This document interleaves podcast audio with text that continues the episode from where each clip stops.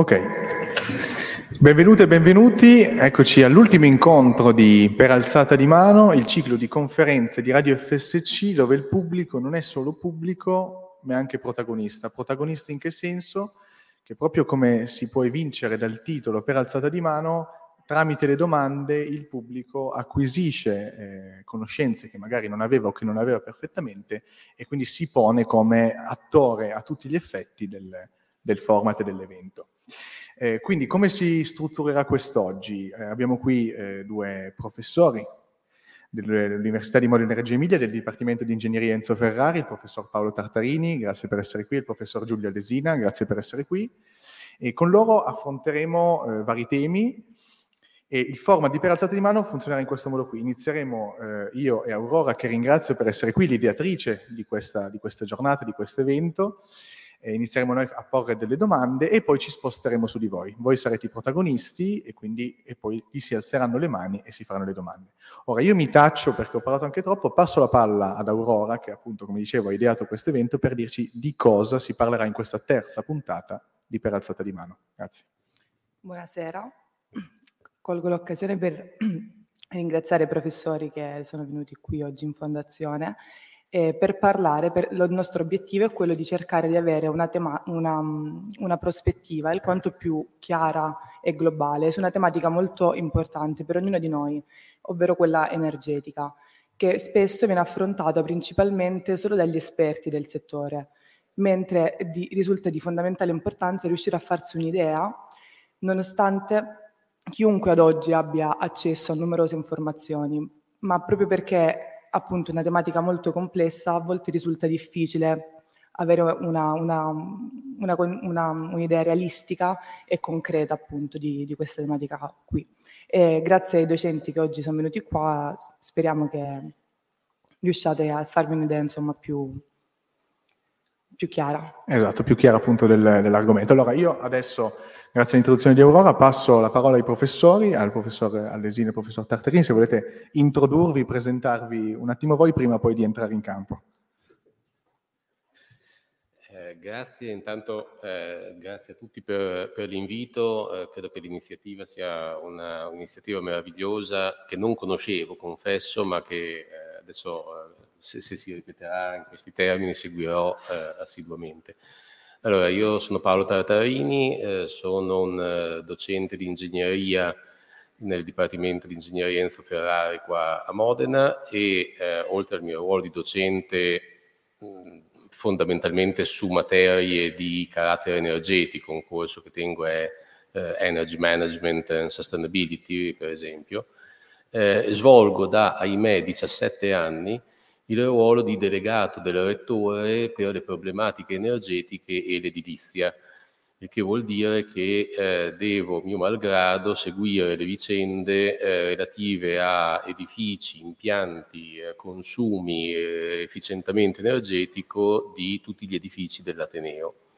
Eh, ora, la conferenza, seminario di, di, oggi non è incentrato, grazie al cielo, sui problemi del, dell'Università di Modena in termini di consumi, ma per quello che mi riguarda su una parte a me molto cara ma molto lontana, perché eh, io risponderò alle vostre domande sul tema del nucleare. Voi direte perché diavolo? Cioè, cosa, cosa, c'entra eh, le problematiche energetiche Unimore con... Perché penso di essere, oltre che eh, rispetto a voi un fossile, eh, legato a una ehm, disciplina che ormai è eh, geologicamente parlando di, di, di un'altra era. Eh, io sono laureato in ingegneria nucleare quindi le, i miei lavori iniziali eh, vertevano, anche quando sono andato eh, col dottorato negli Stati Uniti, a esaminare problematiche ancora legate allo sviluppo del nucleare. Quindi mh, mm, mi rimetto eh, il berretto di quando avevo all'incirca la vostra età o poco dopo e cercherò di rispondere a, a un po' di, di cose che nel frattempo si sono, grazie al cielo, evolute. Invece Giulio. Buonasera a tutti, grazie di nuovo per l'invito. Io sono Giulio Allesina, eh, docente del Dipartimento di Ingegneria. insegno la, la, fisica tecnica, quindi insomma, la fisica applicata nel campo di, per l'ingegneria meccanica, la laurea triennale, invece mi occupo di fonti energetiche rinnovabili in un omonimo corso per le lauree magistrali della meccanica dove è fruita, ma in realtà per le, le lauree magistrali di ambientale e di civile. Oggi quindi parlerò mh, molto diciamo, senza entrare troppo nelle equazioni o senza entrare troppo nei, nei tecnicismi di fonti rinnovabili, perché sono davvero tante. E in part- particolare cercherò anche di dare qualche spunto, ma forse ci torneremo fra poco, di alcuni aspetti anche sociali, perché negli ultimi sei anni ho lavorato per l'Unione Europea tramite un progetto che si chiama Pioneers into Practice, del, che è una kick, quindi erano macro progetti che si chiamavano Knowledge into Communities, in cui ehm, ho seguito alcuni progetti di sviluppo dove si doveva cercare di capire quali sono le barriere all'avanzamento tecnologico o nel campo delle rinnovabili dove stanno i vincoli che ci impediscono di andare ad aumentare, andare a, a transire verso maggiori livelli di sostenibilità per le nostre società. Bene, allora adesso io romperei il ghiaccio con la prima domanda e vorrei chiedere al professor Allesina, in ottica appunto di cambiamenti macroscopici ma non solo, qual è l'approccio che bisognerebbe adottare per studiare le transizioni? Cioè è possibile svincolarsi da una soluzione tecnologica dominante? E se sì, come? Ottima domanda. E, ehm, il, ehm, una tematica che, che, forse tornerà fuori più volte oggi, nel senso più che una tematica, diciamo un'epigrafe che potremmo lasciare, è che nel mondo delle rinnovabili ad oggi non esiste il cosiddetto silver bullet, cioè non abbiamo il proiettile d'argento che serve per eh, finire la storia, no? far fuori il licantropo o quant'altro. E, e questo significa che non abbiamo ad oggi una tecnologia o un modo di fare, cioè dobbiamo cambiare questo nella nostra quotidianità per risolvere il problema. E questo complica le cose. E come abbiamo visto anche negli ultimi anni di pandemia, a molti non piace quando gli viene presentata la complessità delle cose. È molto più facile cercare degli schemi che semplificano e spiegano in poche parole, spesso con storie non verissime, quello che sta accadendo. E la verità purtroppo è che c'è una certa complessità in quello che ci sta attorno e pertanto la complessità da analizzare eh, richiede degli strumenti ad hoc. Quello che il concetto stesso della transizione di per sé, se pensiamo alla parola, ci fa capire che serve un lento progredire verso nuovi orizzonti di maggiore sostenibilità e pertanto ehm, va sconfitto in modo un pochino sistemico, che è un'altra parola che diremo spesso oggi, lo status quo. Questo vuol dire che si dovrà lavorare in modo eh, altresì importante sullo sviluppo di nuove tecnologie, sulla sostituzione delle tecnologie esistenti, ma al contempo si dovrà lavorare sul risparmio oppure si dovrà lavorare sui comportamenti dei singoli. E lavorare unicamente su una sola di queste cose significa molto probabilmente fallire, perché certo è che il tempo a nostra disposizione non è infinito e che quindi siamo già in un certo overshooting nel quanto riguarda i consumi delle nostre società attuali. Quindi le, le, soluzioni che sono dominanti perché ormai si sono in qualche modo integrate molto bene con la nostra quotidianità, ci piace utilizzare la macchina, ci piace che ci sia una sala raffrescata d'estate, riscaldata d'inverno e quant'altro, vanno in qualche modo perpetuate però cercando soluzioni che si integrano e siano soluzioni nuove, perché altrimenti il rischio è una rivoluzione, uno stravolgimento spesso traumatico, cioè si va a ledere anche le libertà o le, il benefit che i singoli hanno guadagnato in questi anni. È proprio in ottica di appunto soluzioni alternative. È difficile eh, sintetizzare o parlare insomma, brevemente di tutte le possibili fonti rinnovabili di cui potremmo disporre potenzialmente, ma in uno scenario nel nostro contesto nazionale o anche solo regionale, nel, nella, in Emilia Romagna, quali potrebbero essere, secondo, secondo lei, le, delle fonti mh, mm, che siano fattibili non solo da un punto di vista tecnico, ma anche a livello economico? Allora, e, quali, il... e, quali, limiti anche ad esse connesse? Ehm, provo di nuovo a rispondere. No, io non è che oggi voglio dare delle non risposte, però ehm, mi interesserebbe di più che ehm, usciate di qua e finite chi sta ascoltando poi in remoto questo evento, con alcuni concetti importanti dei limiti del perché ad oggi non stiamo già andando tutti ad energia solare, perché non, non stiamo utilizzando so, unicamente l'energia dei nostri boschi, no? possono venire le, le, le ipotesi più, più varie. E ci sono dei forti limiti che sono sicuramente economici, cioè ad oggi ci sono il, eh, le fonti rinnovabili nella loro produzione, nella loro diffusione, hanno dei costi impliciti importanti. E questa è la prima cosa. La seconda cosa è che dobbiamo chiederci in quali ambienti vogliamo che queste rinnovabili prendano piede e a che punto siamo in questi ambienti. Quindi se noi stiamo guardando la produzione di energia elettrica, allora mh, mm, insomma si sta già facendo un buon lavoro siamo sul 40% a livello europeo o quant'altro. Se noi andiamo a vedere ad esempio il riscaldamento e il raffrescamento, del, il riscaldamento in particolare degli edifici, invece siamo molto meno, al 20-25. Se guardiamo i trasporti, siamo ancora meno. Okay? E quindi eh, fare queste discussioni senza battezzare dei contesti che in certi casi sono molto stringenti perché dobbiamo trovare un terreno comune di discussione oggi diventa un po', un po difficile. C'è una seconda cosa che voglio portare alla discussione nella mia non risposta, è che mh, bisogna anche capire perché vogliamo utilizzare le fonti energetiche rinnovabili.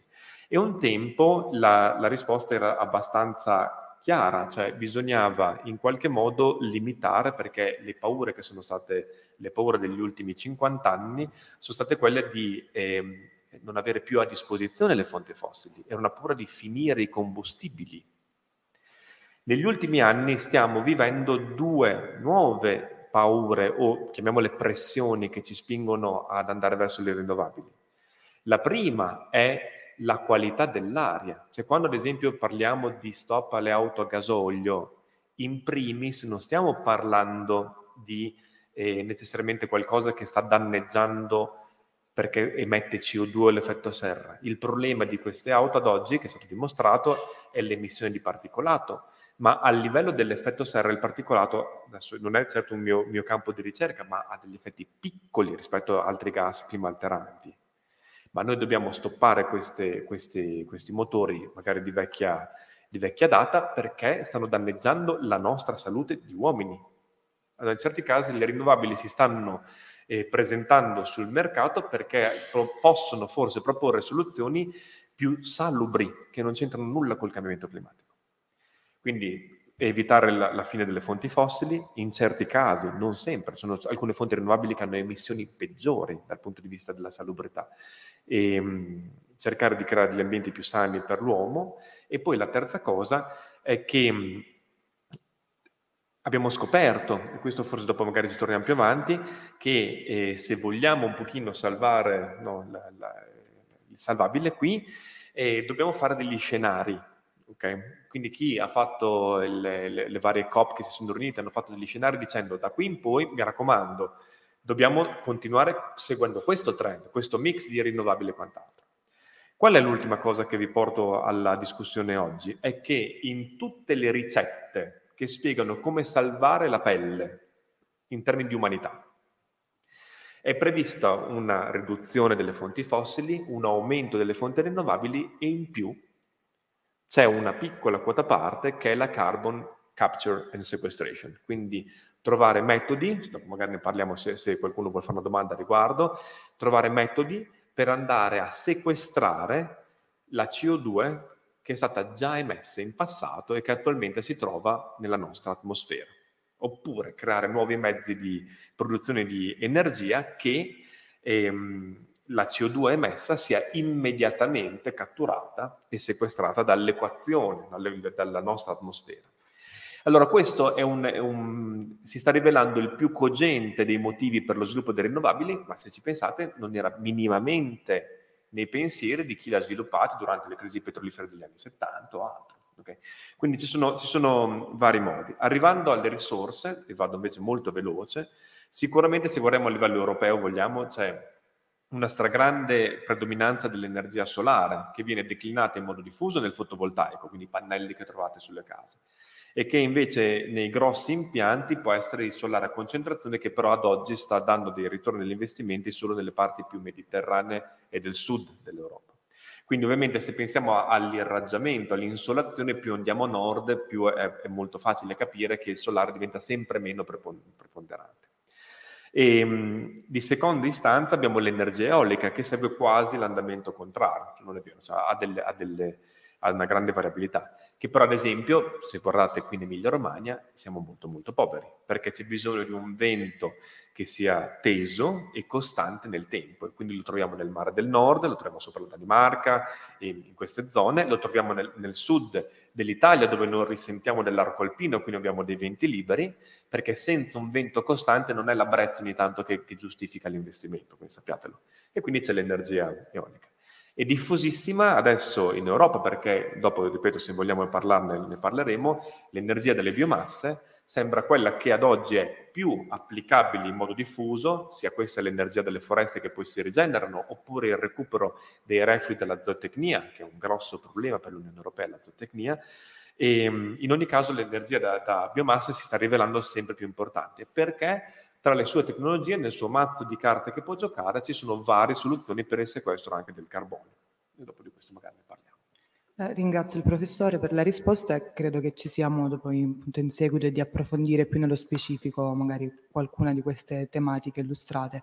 E vorrei chiedere invece al professor Tartarini se ehm, avendo già appunto l'opportunità di interfacciarci con un esperto della materia ed essendo a mio parere costantemente circondati da tesi anche contrastanti riguardo la tematica del nucleare, se fosse possibile, per quanto mi rendo conto che sia difficile, avere una mm, visione d'insieme mh, mm, brevemente delle, dei reattori di, ulta, di, ultima generazione o comunque sia di tutte le tecnologie legate all'energia nucleare di cui oggi disponiamo e che sappiamo per certo che sono fattibili. Assolutamente. Eh, beh, su questo direi che eh, c'è una discreta, come dire, eh, disinformazione, o meglio lacuna di informazione, perché di nucleare in Italia non se ne parla più da tantissimo tempo. Eh, vedo nel pubblico eh, prevalentemente eh, persone molto molto giovani che quindi eh, quasi sicuramente eh, non hanno vissuto eh, esperienze come il post Chernobyl. Quindi eh, uno degli incidenti più famosi della storia, magari avete visto lo sceneggiato in tv o comunque avete qualche informazione eh, perché ne avete letto, ma non avete vissuto in prima persona l'evento e le sue conseguenze. Questo evento ha determinato eh, uno stop al nucleare non nel mondo, ma eh, soprattutto in Italia, perché in Italia c'è stata una reazione molto emotiva che ha bloccato addirittura la ricerca e la formazione sul nucleare, non solo lo sviluppo o l'attivazione di nuove centrali. Questo vuol dire che eh, Pochi sanno oggi, in Italia, mentre la cosa è andata avanti nel, nel mondo tranquillamente, pochi sanno oggi quale sia stata l'evoluzione della tecnologia nucleare. Allora, ricordiamoci sempre eh, la variabile forse più importante in tutte le questioni di carattere energetico che eh, Giulio probabilmente ha, ha saltato eh, contando di riprenderla dopo, che è la variabile tempo perché eh, se pensiamo al nucleare, il nucleare, tanto per dare qualche data, eh, nasce come nucleare a scopi pacifici con il primo reattore nucleare, detto allora la pila atomica di Enrico Fermi, che è stata attivata, vado a memoria, il 2 dicembre del 42, del 1942.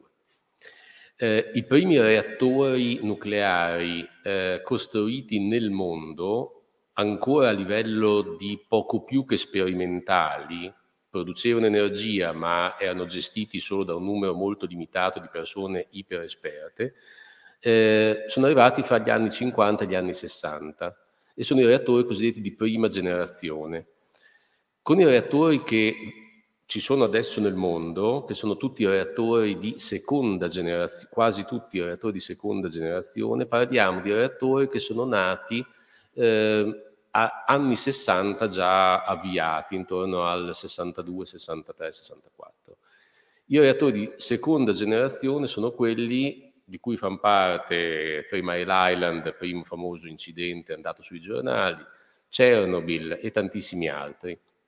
Ne esistono al mondo eh, all'incirca 430-440.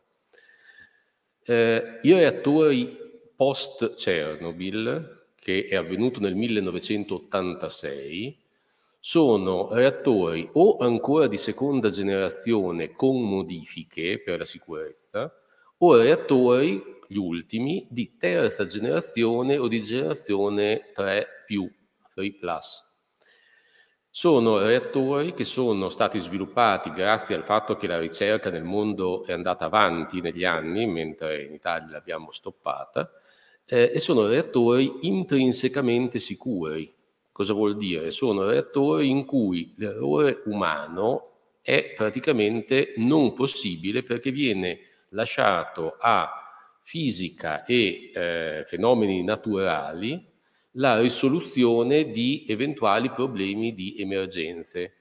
Per chi sappia che cos'è la convezione naturale, che è il fenomeno per cui eh, l'aria calda è un po' più leggera e tende ad andare verso l'alto, mentre l'aria fredda, un po' più pesante, tende ad andare verso il basso. Ecco, se io faccio andare un fluido refrigerante che deve garantire la sicurezza con il raffreddamento del nocciolo di un reattore, lo faccio andare dalla parte giusta per convezione naturale e non perché un addetto debba eh, muovere, accendere o spegnere eh, una valvola, allora mi sento molto più tranquillo e questo è quello che è stato fatto.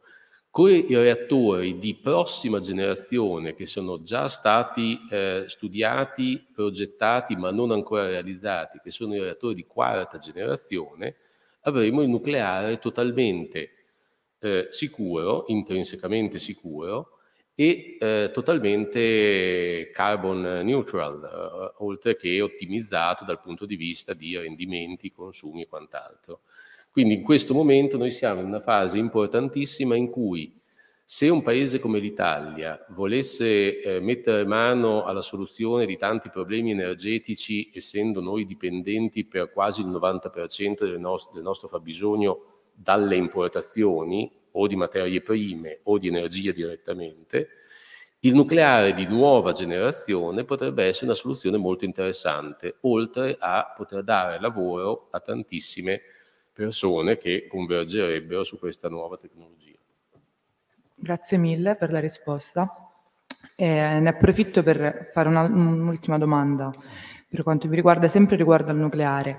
Essendo mh, solitamente le principali argomentazioni di chi invece è contrario al nucleare le, mh, i disastri avvenuti negli ultimi 50 anni, lei ci riuscirebbe a spiegare in una maniera semplice, per quanto mi rendo conto che non sia semplice, quali sono stati i, pro- i principali problemi che hanno poi generato quello che è successo, prendendo ad esempio mh, i disastri che lei preferisce. Insomma. Quante ore ho? Quante ore ho per, dis- per rispondere Quante a questa vuole? domanda? Allora, eh, da dove partiamo? Bellissima domanda, ma eh, molto complessa. Eh, allora, nella storia del nucleare ci sono eh, tre incidenti famosi perché sono andati a finire su tutti gli organi di informazione possibili e immaginabili. Eh, uno è talmente lontano che non solo non ne avete sentito parlare quasi sicuramente, eh, ma è eh, passato in secondo piano anche perché dopo c'è stato quello di Chernobyl. Sto parlando del primo, quello del 1979, che è l'incidente nella centrale nucleare di Harrisburg in Pennsylvania, il cosiddetto incidente di Three Mile Island, perché questo è il nome della località e anche del reattore. Eh, il secondo, quello gravissimo che tutti conoscono o perché l'hanno vissuto se hanno la mia età o per sentito dire se sono più giovani, è quello di Chernobyl 1986. Recentemente, e quello ne avete sentito parlare, anzi l'avete visto eh, sui giornali o sugli organi di informazione, anche se eravate eh, un po' più piccoletti, è quello di Fukushima, in Giappone. Allora, cerchiamo di capire eh, quali siano i contenuti oggettivi, verificati e verificabili di questi tre incidenti. Primo incidente, Three Mile Island, eh, primi dubbi sul nucleare perché eh, c'è stato il panico. Fuga di radioattività molto contenuta da una centrale in cui un operatore ha pensato bene in una situazione di piccolo guasto, si era eh, bloccata una eh, valvola che, che permetteva il passaggio del refrigerante, eh, ha pensato bene di fidarsi di una lettura molto sommaria di un livello dell'acqua, eh, prendendo praticamente per pieno quello che si stava invece svuotando. È il cosiddetto effetto gazzosa, o se, se vi piace di più guardando la Formula 1, effetto spumante o champagne, cioè se voi agitate una bottiglia eh, di, di, champagne, eh, ammesso che vogliate sprecarlo, non so perché dovreste farlo, eh, voi quando stappate, questo fa un sacco di schiuma e esce. Ovviamente se voi avete un sensore che vi dà il livello sul collo della bottiglia dice c'è il liquido, è pienissimo, invece sta uscendo tutto. È quello che stava succedendo nel reattore che non raffreddato eh, faceva bollire eh, l'acqua e, e, quindi trascinava fuori tutto il, il vapore. Eh, il tecnico ha pensato bene di escludere un circuito di emergenza per evitare di sprecare energia, di, di intervenire in altro modo e così via. Questo ha comportato un incidente che in realtà si è risolto in un danno alla centrale e una praticamente infinitesima fuga di radioattività nell'ambiente circostante, per cui la popolazione locale, quando ha saputo quello che stava succedendo, è stata presa dal panico, perché eh, le radiazioni, come voi sapete, non sono visibili, percepibili in qualche modo, quindi loro pensavano di essere investiti da un flusso di radiazioni con eh, possibili vittime, insorgenza di tumore chissà cos'altro. Tutte le misure fatte garantiscono che non ci sia stata una vittima da eh, fuga di radioattività se non nell'ambito del fondo scala, cioè di quello che è l'incertezza di una misura. Come dire, se voi fate una lastra ai eh, ai denti o una lastra al torace, voi prendete una certa quantità di radiazioni, eh, un caso su un milione può, con una dose sotto i limiti di sicurezza, avere un danno comunque, ma è una statistica non verificabile da, da qualsiasi misura. Molto più grave invece l'incidente di Chernobyl, perché l'incidente di Chernobyl è il risultato di eh, almeno 6, in realtà se andiamo più in dettaglio 12 errori umani. Non sono pochi.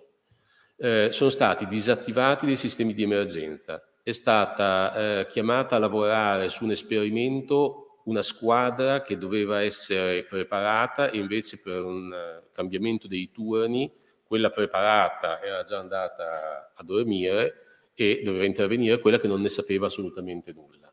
Eh, Avanti così per 12, 12 interventi è successo il disastro. Quel disastro eh, ha fatto un danno enorme alla centrale eh, dovuto al fatto che di tutti, eh, tutte le stupide cose che sono state fatte in quell'occasione, la più stupida di tutte era stata quella di eh, togliere la copertura dell'edificio di contenimento perché? Perché quel tipo di reattore necessitava di un inserimento continuo di materiale, barrette per questioni proprio di sicurezza e questo veniva fatto con una gru. Dato che questo doveva essere fatto a cicli piuttosto eh, frequenti, hanno pensato bene di lasciare la gru montata sempre e togliere il coperchio dell'edificio di contenimento del nocciolo del reattore in modo da lasciarlo a cielo aperto. Ovviamente quando c'è stato l'incidente, da lì è venuto fuori tutto. Quindi si è formata una nube radioattiva e chi ha vissuto in prima persona l'evento leggendolo sui giornali ha saputo che questa nube eh, radioattiva si stava muovendo a seconda delle correnti eh, in Europa, non certo solo intorno a Chernobyl, eh, e c'è una ricaduta di un pochino di radioattività che poteva arrivare sull'insalata, su, su, su, su quello che, che, potevamo anche mangiare tutti i giorni. Questo ovviamente, oltre ai eh, morti da incidente subito, subito nei giorni immediatamente successivi, quelli che sono intervenuti in questo reattore distrutto, eh, i morti effettivi sono 56 i morti, eh, i, i decessi che si sono verificati dopo sono tutti decessi da assorbimento abbondante sopra ogni limite di sicurezza di radioattività. Questo è difficilissimo da quantificare perché si entra nella pura statistica, non, non è possibile dire questo ha subito il danno e questo no eh, sulla base di una misura diretta e è pensabile che il numero di decessi eh, sempre per statistica, per misure fatte sugli ambienti circostanti in termini di popolazione, sia dell'ordine di dalle 2 alle 4 migliaia.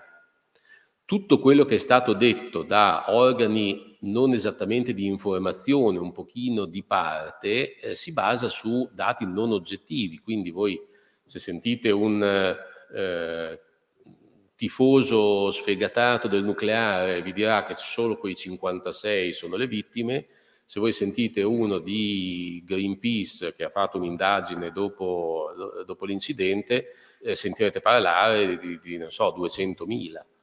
Ok?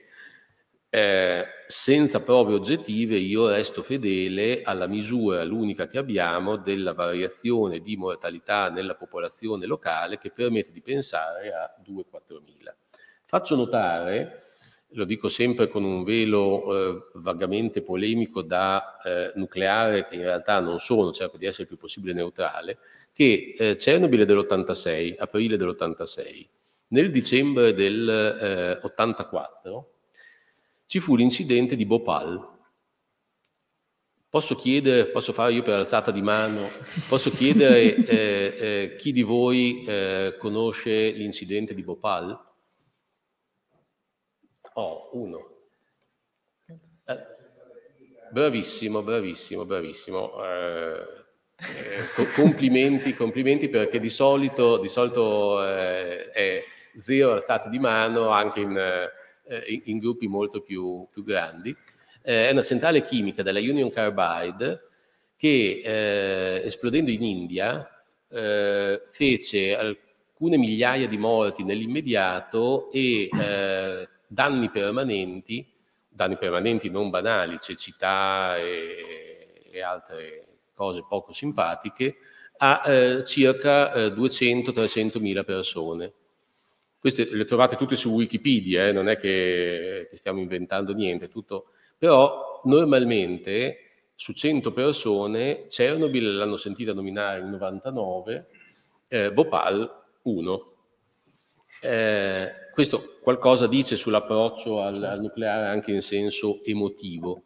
Eh, l'ultimo incidente invece, Fukushima, è eh, quello più incredibile di tutti, perché la centrale in Giappone è una centrale eh, organizzata secondo tutti i possibili criteri di sicurezza, però è arrivato un Richter 9, cioè un terremoto eh, che se si fosse verificato al posto di quello che si è verificato da noi in Emilia Romagna qualche anno fa, eh, non ci sarebbe più una casa in piedi eh, in tutta, non so, Bologna o Modena, non, non ci sarebbe un edificio in piedi in un'area vastissima, se ne verifica uno all'incirca ogni cent'anni, eh, se si verifica, e a questo ha fatto seguito avendo la centrale resistito dal punto di vista della sicurezza per la popolazione circostante e per la fuga di radioattività al Richter 9, sostanzialmente, a questo ha fatto seguito uno tsunami in cui le onde di massima,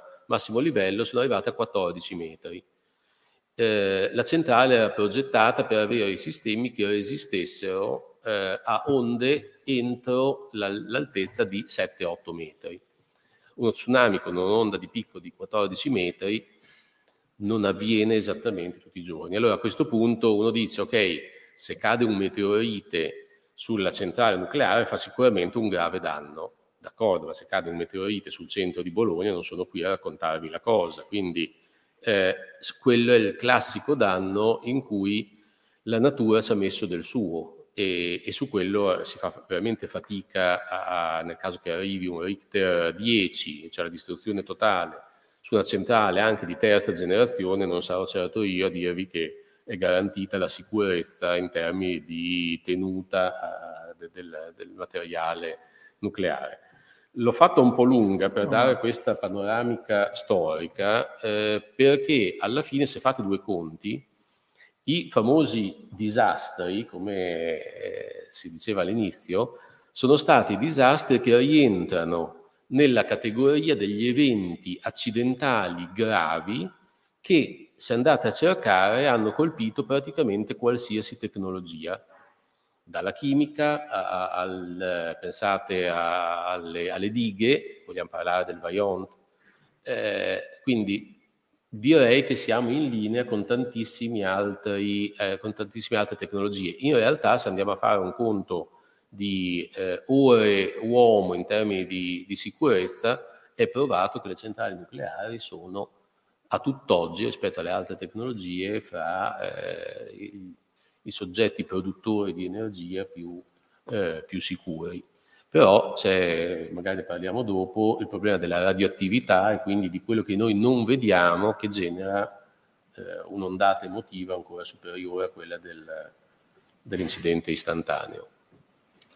Io ringrazio i professori per la panoramica appunto che hanno dato eh, in, in, maniera, mi, mi, è piaciuta perché ho capito anch'io eh, ed è molto eh, è, esemplare questa cosa qui perché appunto io non mi, non mi, occupo di questo, non ho mai studiato questo, però mi avete dato bene una panoramica che mi ha fatto comprendere meglio.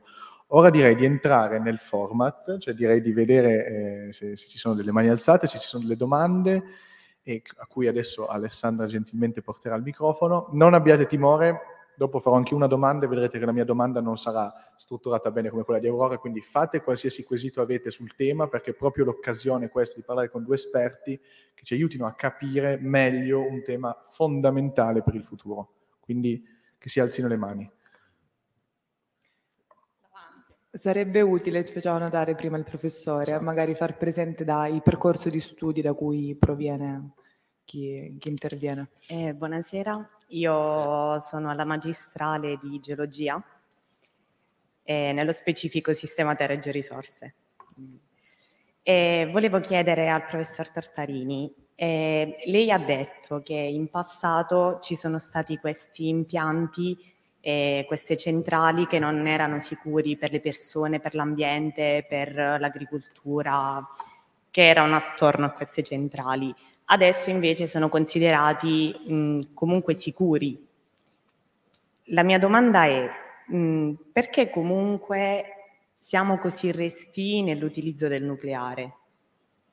Cioè, se, perché potrebbe essere considerato anche rinnovabile se andiamo ad utilizzare ad esempio il torio.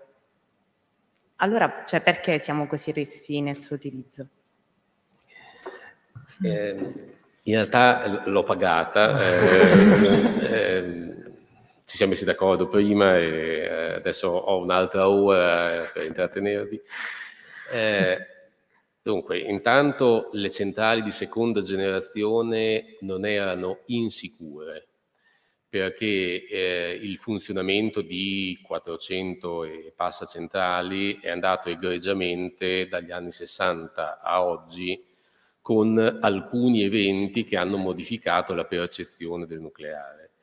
Eh, io per dire perché ehm, tanta gente sia così restia a seguire la, la strada del nucleare, ehm, io cito sempre un, un, episodio dei tempi del referendum, quello del, del 1987, il primo sul nucleare, che ehm, cancellò non tanto la ehm, realizzazione di centrali eh, nucleari in Italia, ma proprio tutte le attività, compresa la collaborazione dell'Enea con l'estero per la realizzazione di centrali all'estero, la ricerca sul nucleare e così via.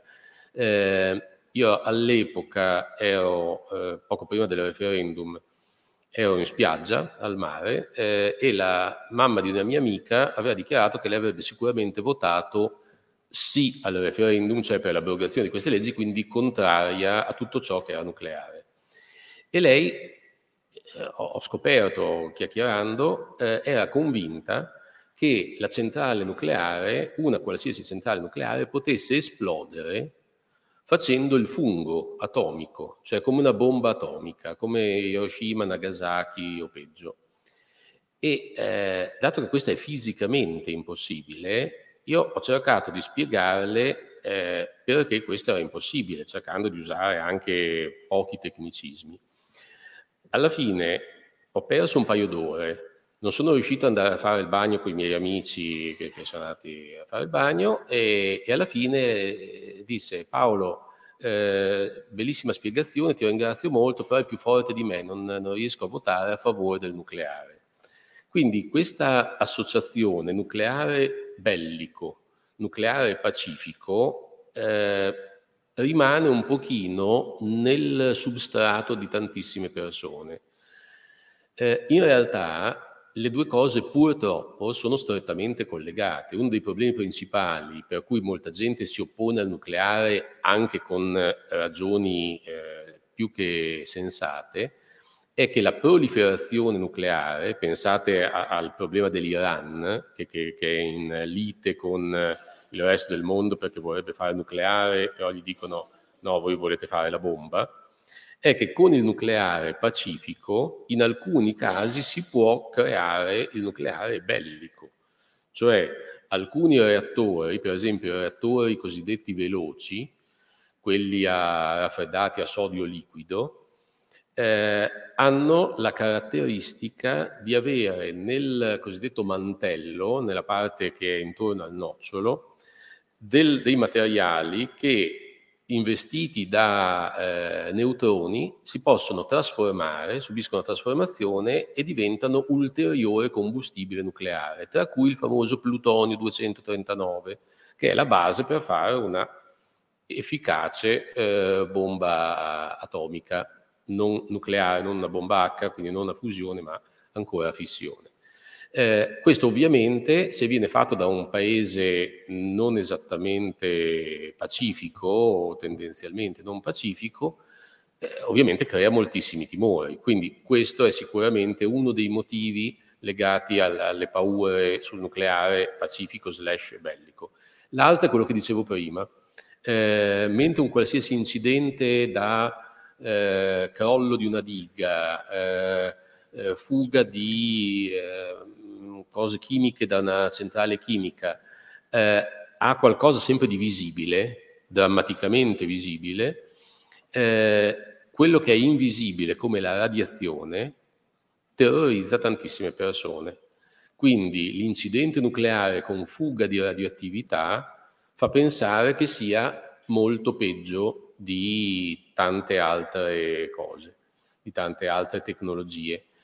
Eh, in realtà se uno va a vedere quali sono i rischi di fuga di radioattività da una centrale, eh, scopre che siamo molto molto più sicuri vicino a una centrale nucleare di recente costruzione, di nuova generazione, che non vicino a una qualsiasi, non so, a una caldaietta murale eh, che, che, che, abbia qualche problema di eh, scarsa manutenzione eh, ho più probabilità di eh, finire male per un aumento di, di, pressione incontrollato in una caldaietta eh, da, da, da, pochi kilowatt, se, se, sono nei paraggi, che non di eh, subire un danno grave da, dalla centrale nucleare. Dopo, se volete, qualche numero su, su radioattività e altro ve la, ve la do. Grazie professore, grazie Paola per domanda. Ci sono altre perplessità, domande? Io in realtà ho una curiosità, cioè parlo da ignorante, studio giurisprudenza, quindi uh, sto qui e vi ringrazio perché siete riusciti a farmi capire qualcosa, il che è per me ci hanno provato in più. Ehm, e, ed è destinata al professore Allesina um, sulle energie rinnovabili. Non ci capisco tanto, però eh, vedo la, il prezzo della bolletta dell'energia elettrica quando arriva a casa e quello lo capisco, cioè è, è molto caro.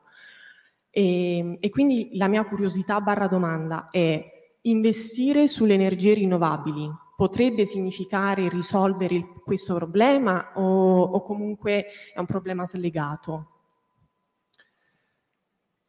Provo a rispondere. E, ehm, in realtà in certi casi ha generato questo problema nel senso che eh, soprattutto all'inizio, quindi quello che succe- succede, e parliamo di nuovo di transizione, come accennavamo prima di questo incontro, con eh, i chairperson, si dice adesso, del, della conferenza.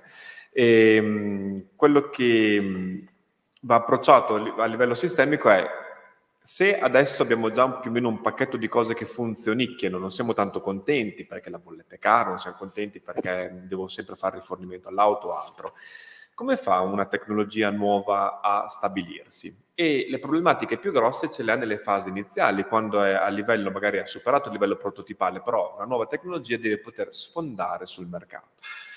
E quello che è successo in passato, quindi faccio il caso negativo e il caso positivo, cioè contro e a favore della, della riduzione della, del prezzo in bolletta, che un metodo largamente utilizzato nel piccolo, come ad esempio se uno crea una startup qui, oggi qualcuno di voi vuole fare impresa, magari un domani il San Carlo vi darà una mano in qualche modo, oppure se uno Stato per una serie di proiezioni, di... Ehm, di scelte strategiche che decide di fare, vuole far fiorire velocemente qualcosa che è ancora un po' agli albori, il metodo base è il metodo incentivante. Quindi quello che si fa è si dà un incentivo, ad esempio alla produzione di energia da fonti rinnovabili, e questo incentivo rende economicamente vantaggioso una soluzione che altrimenti non lo sarebbe.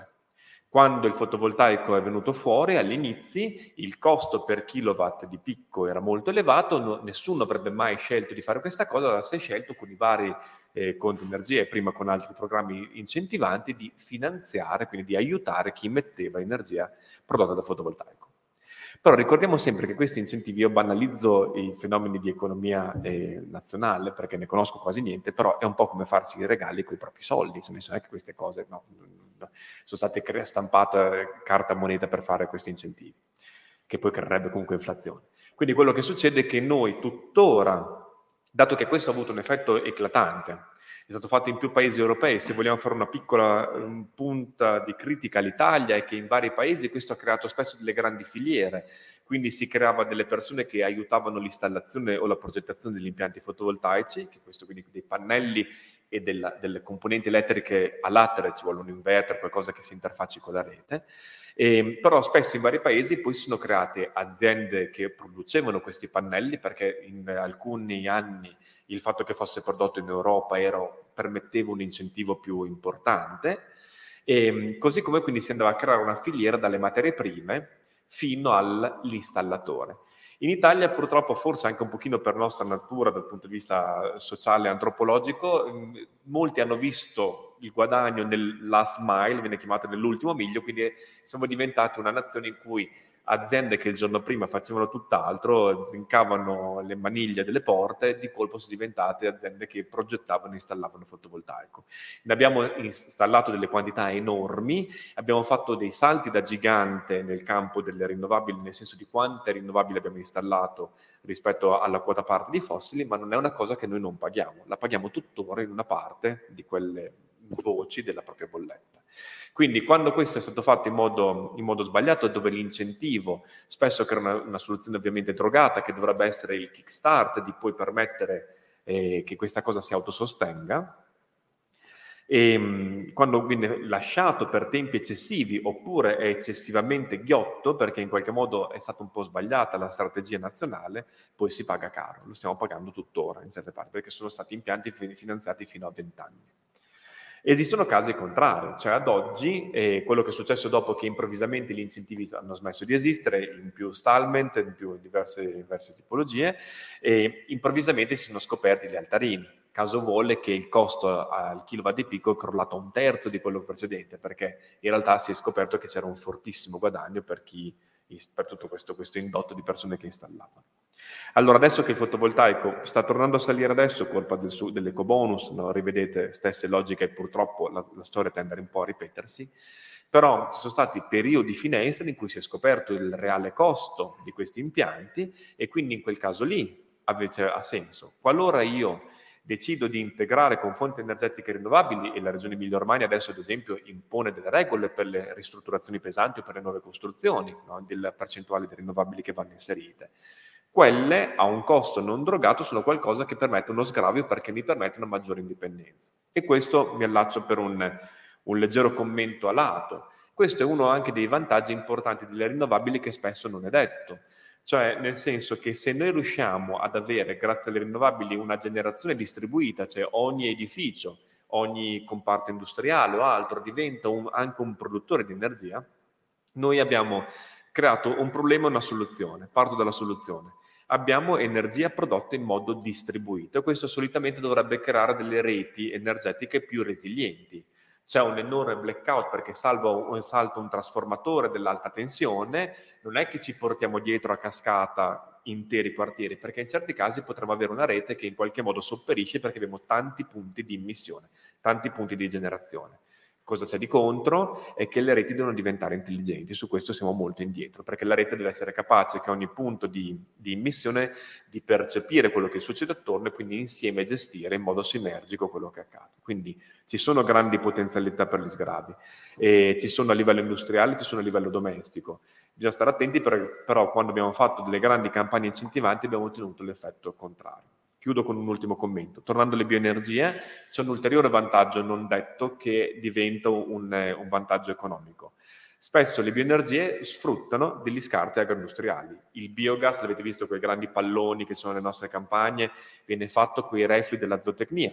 In certi casi si, si, può eh, convertire in calore o energia elettrica gli scarti della produzione, non so, le potature dei vigneti, dei nostri vigneti, chi processa la frutta, i noccioli de, de, della frutta o quant'altro. In questi casi l'ulteriore punto di vantaggio quando si fanno le analisi economiche è il mancato costo, è il mancato costo di smaltimento di queste cose. Quindi ci sono adesso tuttora tanti esempi virtuosi dove la bolletta può migliorare grazie alle rinnovabili, però non è un discorso universale, non può essere proprio ampliato a tutti perché sono state fatte aberrazioni e in certi casi vengono ancora fatte perché immediatamente super eco bonus, istantaneamente il costo del fotovoltaico torna a salire perché sono uno ha fino a, non mi ricordo, 96.000 euro per installarlo, ci sta ampiamente, ah, allora, allora lo posso portare al mercato con un prezzo più alto e quindi purtroppo drogato dalla situazione alla terra. Posso aggiungere una, certo. una cosa rapidissima? Eh, io sono il più grande tifoso al mondo delle rinnovabili, però per rispondere alla domanda sulla bolletta, io eh, tornando al nucleare vorrei aggiungere che la variabile tempo, che è sempre così importante, ci dice che le rinnovabili vanno benissimo quando noi possiamo installare eh, impianti di scala non esagerata un po' ovunque. Però per sostituire le grandi centrali eh, che funzionano con eh, fonti fossili che noi oltretutto importiamo perché non, non possediamo fonti fossili a casa nostra, il nucleare è una buona soluzione perché vi ricordo che con un grammo di eh, materiale fissionato con la reazione nucleare di fissione, e non parlo ancora dei futuribili reattori a fusione, con un grammo di materiale fissionato facciamo l'equivalente della combustione di circa 3 tonnellate di carbone. Un grammo contro 3 tonnellate. Questo vuol dire che se dobbiamo realizzare in fretta una transizione eh, che, che ci permetta di risparmiare sulla bolletta, cioè non avere dei problemi eh, economici, oltre a tutti i problemi ambientali che conosciamo, forse abbinare le due cose non sarebbe una cattiva idea. Le, le biomasse, fotovoltaico dove possiamo, ma difficilmente per fare un gigawatt di potenza possiamo costruire in 448 una, una centrale a eh, pannelli fotovoltaici. Grazie mille. Ci sono altre domande? Arriva.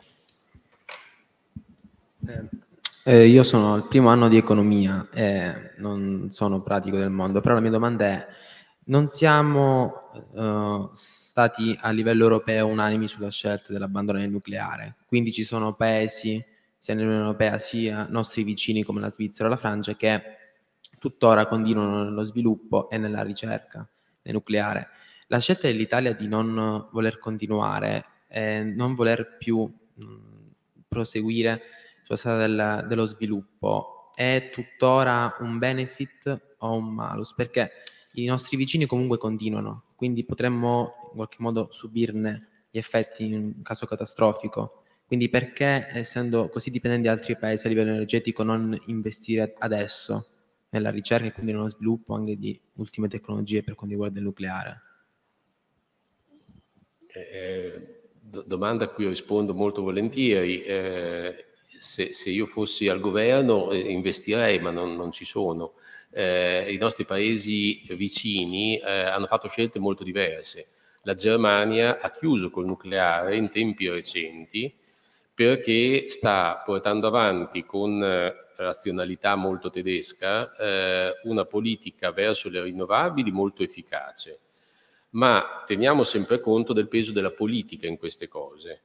Eh, la Germania ha una percentuale altissima di eh, verdi che orientano molto delle decisioni politiche che diventano decisioni strategiche, compresa quella sul pro o contro il nucleare. Eh, in Francia eh, molto più del 70% del fabbisogno è coperto dalle centrali nucleari, perché la Francia è il paese che ha più centrali nucleari per densità di popolazione, nel senso che quella che ne ha di più eh, sono gli Stati Uniti. Però se andiamo a fare il rapporto sulla, su, sulla popolazione, la Francia è di gran lunga la prima al mondo. Quindi abbiamo di fianco la Francia che vive di nucleare, energeticamente, la Germania che si chiama fuori. Sono scelte che il più delle volte sono un misto di economia, bisogna pensare anche quanto costi il nucleare e a seconda dei decenni è costato di più o di meno delle altre fonti, e come siano orientati i, i paesi anche in termini di decisioni che devono poi passare purtroppo dalla politica.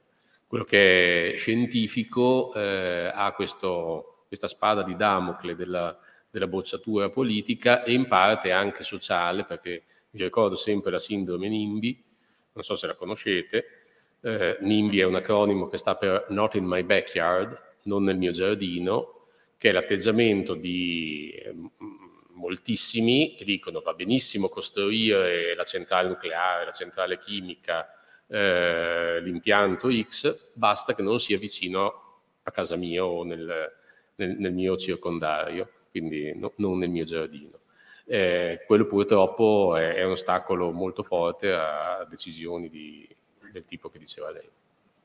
Introduco nel senso che questo è un problema anche delle rinnovabili, esatto. nel senso che non pensate che poi siano così benvenute, perché mm. il discorso è assolutamente il nostro paese deve investire sulle rinnovabili purché non lo faccia a casa mia quindi l'impianto biogas è però vedo sempre dei camion che vanno e che vengono e il, l'impianto eolico poi però non so perché fa rumore, oh. poi uccide la biofauna e quant'altro, quindi son, sono, sono, dei problemi che si incontrano anche nelle fonti rinnovabili, se ben chiaro.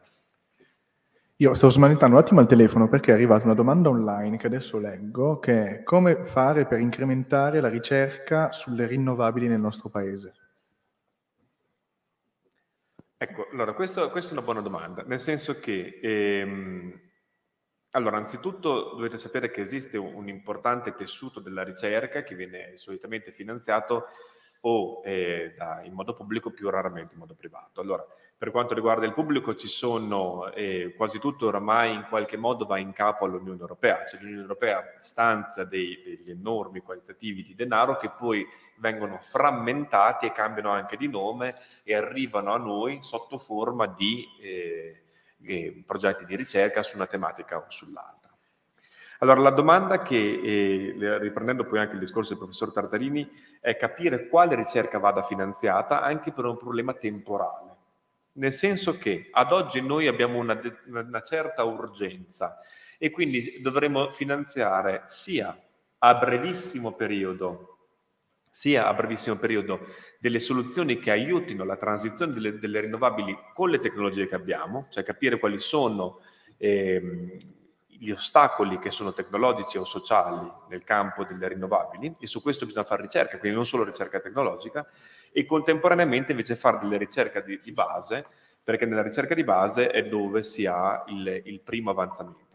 Il problema è che voi capite immediatamente che i costi sono perfettamente, eh, sono diametralmente opposti, quindi probabilmente quando la tecnologia è fatta finita, con un ridotto quantitativo di soldi, passatemi la, la cosa molto pragmatica, è, è possibile fare attività di divulgazione, di eh, incubazione di impresa di chi già vuole diffondere queste tecnologie o altro. Con pochi soldi si fa questa parte di ricerca. La ricerca di base invece ha bisogno, è proprio l'esatto contrario, ha bisogno di grandi investimenti, ha bisogno di tempi lunghi che non so se possiamo permetterci in certi casi, e mm, ha bisogno di, perché deve maturare, deve ribollire all'interno de, degli istituti di ricerca. Quindi ad oggi la ricerca c'è e viene fatta e ce n'è tanta. E ci sono alcuni istituti che continuano addirittura anche in Italia a fare, le ricerche molto molto di base nel campo dell'energetica dei rinnovabili. Ad oggi quello che manca probabilmente è un coordinamento a livello nazionale o con eh, gli istituti regionali per essere un po' più allineati sulle strategie di divulgazione e per l'ultima parte, quella di dire, bene, definiamo su quali cavalli vogliamo investire e su quelli quindi facciamo finanziamenti per, perché anche la ricerca aiuti la loro divulgazione. Vi faccio però sempre un, ultimo, un, un ragionamento, cioè chiudo sempre le mie domande cercando di farvi ragionare. C'è un problema di fondo, perché se torniamo al concetto che vi ho fatto all'inizio, che non abbiamo il silver bullet, è molto difficile per chi è un policy maker ad oggi decidere su cosa investire. Vi faccio un esempio. Se avessimo parlato qualche anno fa, fatto questa stessa conferenza, mi viene da dire mh, mm, 3-4 anni fa, non tantissimi anni fa, era molto difficile, eh, facciamo forse qualcosa, sì, 4 anni fa, eh, era molto difficile pensare ad esempio a una transizione to court proprio del, della, della mobilità attuale con quella elettrica. Cioè pensare che se mi venivano a dire, beh l'auto elettrica, ma l'auto elettrica cioè, no, è, è, lontana, ci sono qualche esempio, qualche nicchia e quant'altro. Quindi se un policy maker in quel momento lì doveva assolutamente investirsi pesantemente, diceva, caspita, però se dovessimo togliere i combustibili fossili dalla mobilità, ah, si fa poco, eh. cioè bisogna che la gente inizi ad andare in bicicletta, che inizi a prendere il tram, perché non c'è tanto una soluzione. Quindi pensate se venivano fatti degli investimenti pesanti in quella direzione. Poco dopo era già, era già uscita la, la, la, Model T della Tesla, parliamo del 2016, vi faccio un esempio, però era una macchina per pochi, eh, Elon Musk ha stato la prova vivente che non era impossibile creare un'auto elettrica e dopo i grandi marchi si sono mossi con le loro inerzie e hanno detto, ah beh sì effettivamente, no, forse si, si, si riusciva, no? E quindi improvvisamente se noi avessimo fatto enormi investimenti su ad esempio il trasporto pubblico magari avremmo fallito perché poi poco dopo dietro l'angolo c'era una tecnologia che sostituiva quasi perfettamente lo status quo. Quindi non aveva bisogno di cambiare tanto le reti autostradali o i sistemi di assicurazione o quant'altro o, o chi vende pneumatici. Rimaneva tutto uguale. Se noi prendiamo tutte le auto elettriche rimane uguale. Però il policy maker per un attimo ha rischiato di sbagliare pesantemente. E questo può essere rifatto su varie cose, quindi nei momenti di grande transizione come questi purtroppo ci sono delle grandi fluttuazioni. E quindi ehm, una parte di ricerca, questo è quello che voglio riportare la domanda a chi ha fatto la domanda in remoto, una parte di ricerca deve essere uno, uno studio sinergico delle tecnologie esistenti e dei fenomeni sociali complessi, capire quali sono i bisogni delle persone, capire quali nicchie di innovazione stanno venendo fuori, e cercare di fare un matching tra queste cose. Ed è complesso ed richiede tempo e risorse di ricerca. Noi pensiamo sempre alla ricerca in laboratorio, che è la ricerca che facciamo anche noi, eh? la ricerca di laboratorio, di avanzamento tecnologico o altro. Ma io credo che in questo momento sia altrettanto importante che le persone prendano il giusto tempo e le giuste risorse per studiare il prossimo passo, perché è urgente ma non si può agire completamente di fretta, ecco perché si rischia di fare degli errori. Grazie mille professore, ringraziamo anche la domanda da, da, casa. Ci sono altre domande qui in sala? Che bello, sì, ne vedo tre. Professori, ce n'è da rispondere qua. Buonasera, anch'io sono studentessa di giurisprudenza, anch'io sono ignorante in materia, eh, ma volevo fare una domanda al professor Tartarini. Io sono sarda e ricordo di un referendum regionale in Sardegna del 2011 eh, nel quale fu chiesto ai sardi se fossero favorevoli all'installazione del nucleare di una decina di centrali nucleari, se ricordo bene, spero di ricordare bene, concentrate più o meno nel sud Sardegna, nella provincia di Oristano, quindi centro-sud, e dei depositi di scorie radioattive nucleari. Eh, ricordo che fu fatta una campagna molto forte contro il no e ehm, mai è stata fatta una campagna forse così forte mh, per un referendum e eh, ricordo anche che ci fu un'affluenza altissima, ora ho controllato un attimo per rivedere, del 60% e che vinse il no con il 97%. E, mh, ci sono stati altri tentativi, eh, ricordo anche l'anno scorso nel 2021, e eh, un altro forte no dal presidente Sulinas per dei depositi di scorie nucleari. Ora, io voglio chiederle eh, perché la Sardegna, perché converrebbe ehm, installare delle centrali nucleari e dei, depo- e o dei depositi eh, di scorie radioattive? Eh, in realtà la, la, Sardegna non ha ehm, qualcosa di eh, particolarmente favorevole o sfavorevole per la costruzione di una centrale nucleare. Costruzione, la costruzione di una centrale nucleare necessita semplicemente della vicinanza con un, uh, un fiume, per esempio, un, uh, un, lago, perché abbiamo bisogno di fare eh, entrare una quantità molto grande di eh, acqua per raffreddare eh, nel processo, nel ciclo termodinamico che, che, che permette di garantire la produzione di energia, dobbiamo eh, utilizzare dei condensatori che quindi richiedono tantissima eh, acqua che non potremmo prendere certo dal, dall'acquedotto. Eh, quindi quello della, delle scorie invece è un altro problema. Quello delle scorie è uno dei problemi principali eh, contro il nucleare, utilizzati contro il nucleare da quasi tutti i detrattori del, eh, dell'energia nucleare. Cosa sono le scorie, se, se posso prenderla così alla, alla lontana? Eh, le scorie sono il eh, prodotto, il residuo di combustibile non più utilizzabile, non più riprocessabile, cioè riciclabile, quindi non più utilizzabile in alcun modo del reattore nucleare. Dato che il reattore nucleare a fissione eh, utilizza del materiale radioattivo, principalmente uranio, ossidi di uranio ed eventualmente plutonio, eh, queste scorie hanno un contenuto di radioattività che non si esaurisce naturalmente per alcuni isotopi, per alcuni elementi, addirittura per decine e decine di migliaia di anni. Quindi vanno messi da qualche parte. Allora, il problema delle scorie, che viene citato come problema, spesso come il problema principale del nucleare eh, da fissione, è che nessuno, sempre sindrome NIMBY, vuole eh, avere un deposito di scorie nucleari e, e vicino a casa sua, ma il più delle volte perché non sa come siano queste scorie nucleari. Allora, partendo dal presupposto che uno faccia le cose come Dio comanda, cioè seguendo le, le, le regole e non aggirando le regole, le scorie, se vetrificate, cioè messe insieme a un'amalgama di come fosse Pirex e diventano de, del, dei cristalli solidi, possono essere depositate in qualsiasi posto geologicamente tranquillo senza alcun rischio. Le, le, si potrebbero mettere in cantina da, da, da qualche parte eh, se uno fosse in una zona geolog- sismicamente abbastanza sicura. Quindi da quel lato il discorso della Sardegna piuttosto che un'altra regione, il più delle volte dipende dal, dalla densità di popolazione. Quindi, dato che la, la cantina è un paradosso, uno preferisce andare a mettere dove non ci sia nessuno nel raggio di qualche chilometro.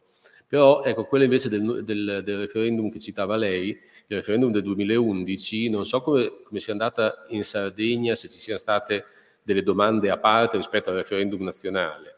Il referendum del 2011 è stato quello che ha dato l'ultima ammazzata al nucleare in Italia perché è stato quello che ha detto togliamo dalla, dalle leggi eh, in vigore qualsiasi possibilità di eh, attivare nuove centrali nucleari sul territorio italiano. Quindi in questo momento, se si dovesse attivare una centrale nucleare sul territorio italiano, bisognerebbe scrivere una legge ad hoc, perché l'ultimo referendum l'ha proibito. E questo è un pochino più, più grave del, anche dello stesso problema delle scorie. Tenete presente che le scorie nucleari di tutte le centrali di tutto il mondo, dall'inizio della storia nucleare a oggi, messe tutte nello stesso posto, occuperebbero un campo da calcio, uno, eh, regolare, 110 x 70, eh, e un'altezza di fra i 3 e i 4 metri. Quindi non è poi questa cosa esagerata. Ringrazio per la risposta. Non, non so se voleva intervenire qualcun altro. C'erano visto, almeno tre domande qui davanti. Sì, c'erano qui davanti. Sì, sì, sì. ho visto varie mani. Eh, salve, sono uno studente del secondo anno della triennale di ingegneria del veicolo. Eh, la mia domanda è rivolta a entrambi i professori, in particolare mh, di quanto l'obiettivo zero emissioni entro il 2050 è fattibile nel mondo e in Italia, considerando fattori come paesi in via di sviluppo che vogliono attraversare quel processo di industrializzazione come in Italia ehm, o eh, energie rinnovabili come l'eolico, che comunque mh, totalmente green non è, visto che ogni anno si producono più di 2 milioni di tonnellate, se non sbaglio, di rifiuti, ehm, che rimangono nelle discariche per oltre 25 anni, o limiti comprensibili ma anche un po' stupidi, come il limite dei 3 o 6 kW in Italia, che rendono impossibile elettrificare un, un ambiente domestico. Grazie. Tu, tu sei più diplomatico, eh, se, se comincio io... Dico... qualche statistica prima sul ruolo dell'Italia rispetto alle emissioni globali. Ah, sì, beh, quello è molto facile. Eh, se parliamo dell'Italia, eh, l'Italia produce eh, lo 0,87%, cioè meno dell'1% della CO2 che viene prodotta eh, annualmente a livello mondiale.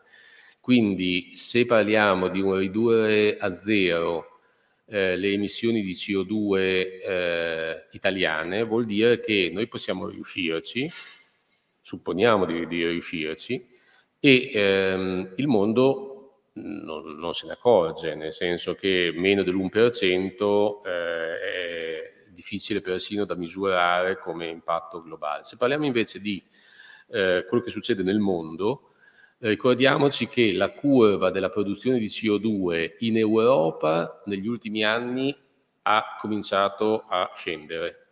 Quella mondiale ha, ha continuato a crescere, anche se non tantissimo, però continua a crescere. Perché? Perché eh, basta che per due centrali che vengono chiuse o dell'efficientamento energetico che viene fatto in Europa, in Cina e in India, eh, decidono di attivare qualche nuova centrale a carbone e il risultato fa circa pari. Il che vuol dire che il problema attuale della decarbonizzazione a livello globale è un problema molto pesante a livello mondiale perché da un lato paesi in grande espansione e sviluppo come appunto la, la Cina e l'India dicono voi avete bruciato tutto quello che potevate bruciare di fossile prima, Adesso noi che siamo in crescita è il nostro turno, non potete dirci che noi non abbiamo il diritto di fare quello che avete fatto voi per cent'anni. Eh, e su, su questo qual- qualcosina si, si, potrebbe dire anche forse a loro favore. Contemporaneamente però, eh, facendo questo, loro diventano coloro che impediranno al 2050 di avere a livello globale una situazione accettabile. Vi ricordo sempre la variabile tempo, l'inerzia del, del fenomeno è tale per cui eh, avere il famoso grado e mezzo e non di più di aumento di temperatura, io lo dico senza tema di smentita, è un sogno di quelli proprio da eh, fantascienza, Star Trek o cose di questo genere, perché l'inerzia del, del, del de, del riscaldamento globale, del, dei cambiamenti climatici, non permette di eh, prevedere un arresto della salita di temperatura neanche se tutte le centrali, tutta la produzione di CO2 nel mondo finisse oggi. Quindi nostro, eh, quello che alcuni scienziati piuttosto seri hanno calcolato è che a fine secolo si aspetta un aumento di temperatura di circa 3 gradi se siamo bravissimi, di circa 7 se facciamo del nostro peggio, con tutte le conseguenze possibili che potete immaginare. L'unica soluzione che sembra poter dare una svolta un po' più in negativo, ma è quello che diceva il professore Allesina poco fa, è quello della eh, di essere carbon negative, cioè di fare sequestro di CO2, perché se noi ci limitiamo a lasciare quella che c'è in atmosfera e cerchiamo solo di cacciarne dentro un pochino meno, scordiamoci di avere un'inversione di tendenza. Aggiungo alcuni stimoli. Allora, il, ehm, il primo in realtà questa domanda è in parte collegata anche al discorso del referendum. Ora vi spiego, vi spiego come. Immaginiamo che lei decida di vuole essere una persona più attiva fisicamente. Okay? Uno vuole sentirsi più attivo, vuole dimagrire o qualcos'altro. Okay? Allora, quello che può fare è che un mm, bel giorno, preso completamente da, da, dal mood del mattino, prende le chiavi della macchina e le lancia nel, nel fiume. Ok? Allora, se lei vive abbastanza vicino a dove lavora o studia, prenderà la bicicletta e con una certa dose di fatica riuscirà comunque a gestire la questione, anzi ne trarrà grande beneficio perché obiettivamente avrà una vita più attiva, in particolare se magari vive in una zona mh, sufficientemente temperata dal punto di vista climatico, probabilmente avrà anche migliorato la sua qualità di vita, sarà una persona più attiva, magari no, ci si ammala di meno, quant'altro, sarà più in forma, eccetera. Se però lei studia a 25 km e mi getta le chiavi della macchina nel fiume, quello che dovrebbe essere uno stimolo a uscire dalla propria comfort zone si è andato a creare un, zone, un, un, un assurdo, una cosa impossibile. Okay?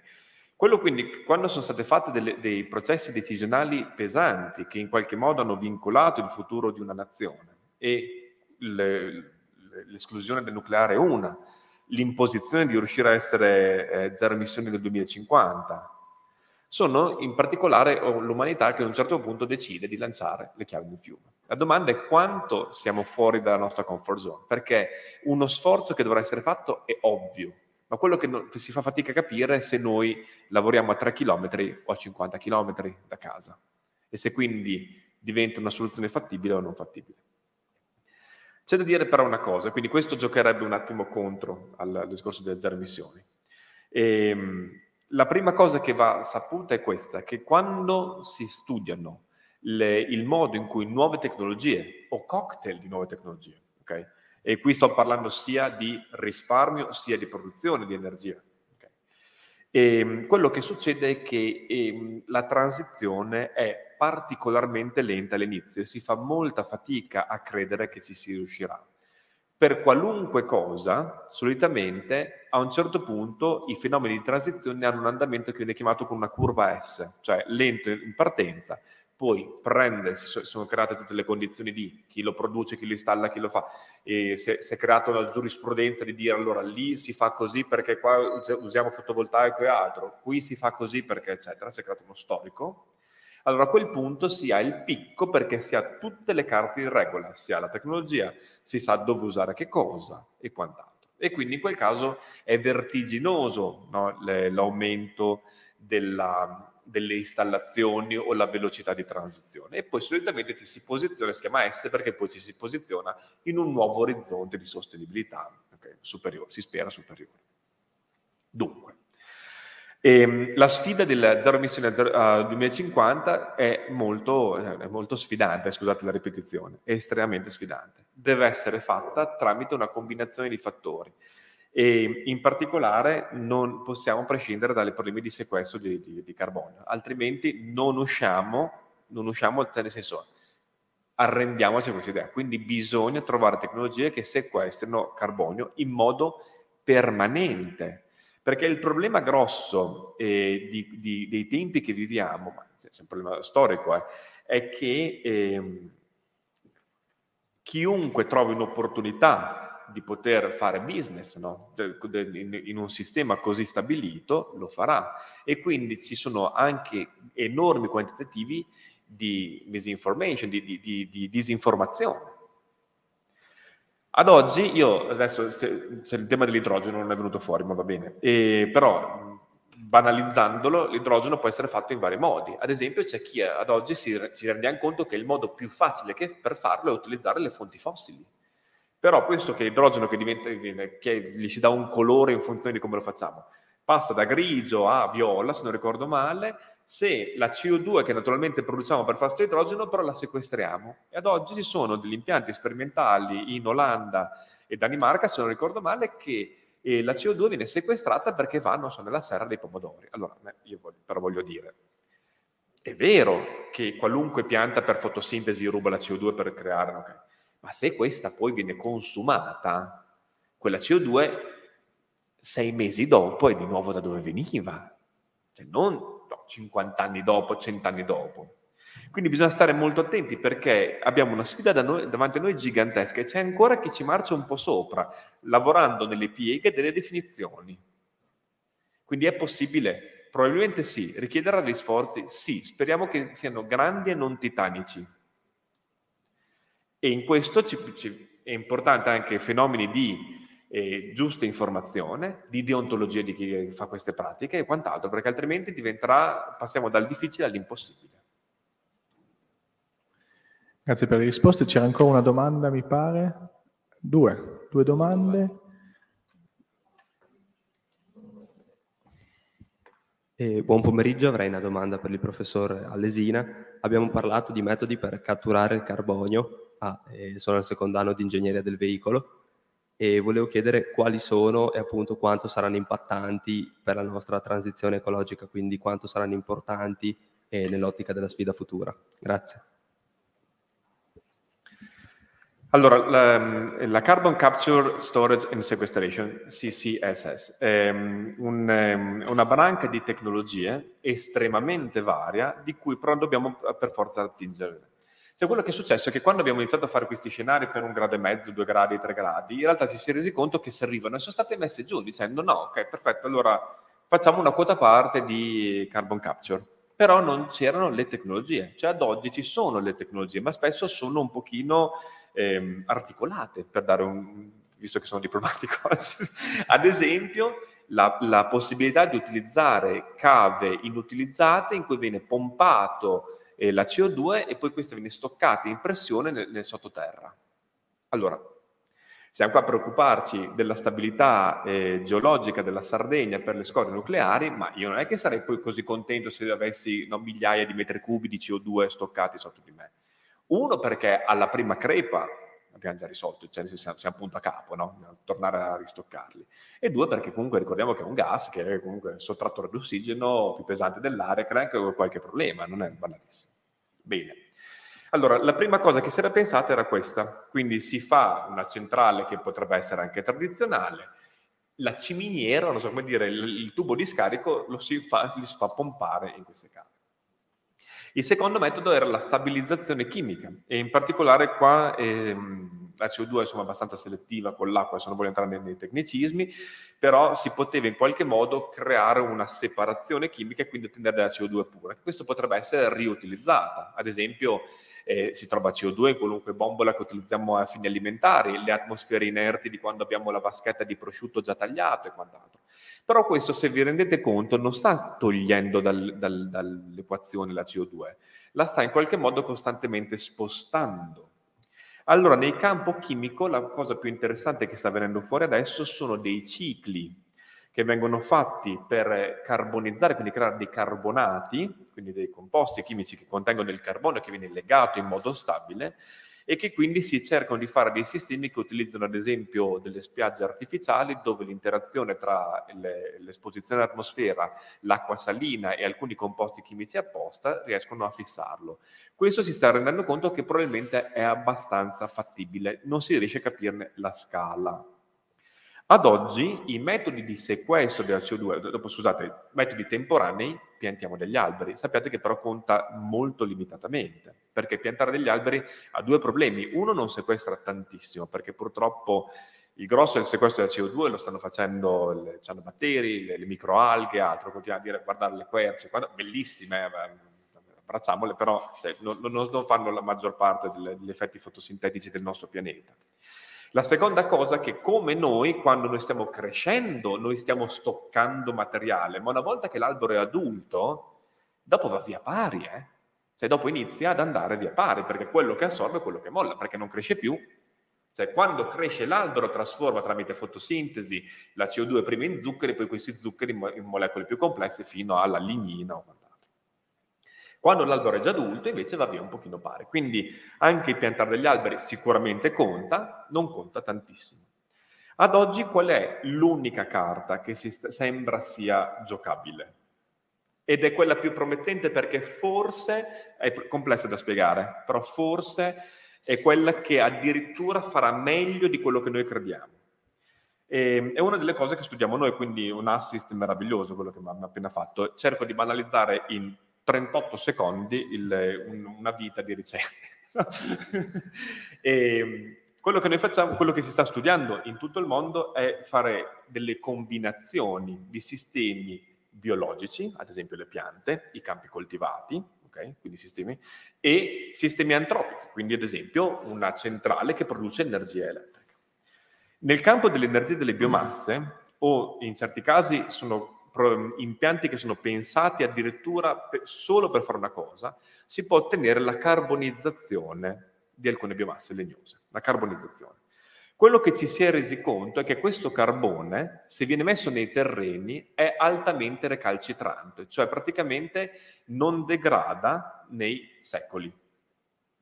Quindi quello che si potrebbe fare è prendere delle biomasse di scarto che altrimenti vanno in discarica, vanno in compostaggio, che è un fenomeno aerobico e producono CO2 e metano in atmosfera. Il metano è molto più climalterante della CO2, state molto attenti e queste biomasse di scarto vengono convertite in parte in energia elettrica e l'ultimo residuo è questo carbone.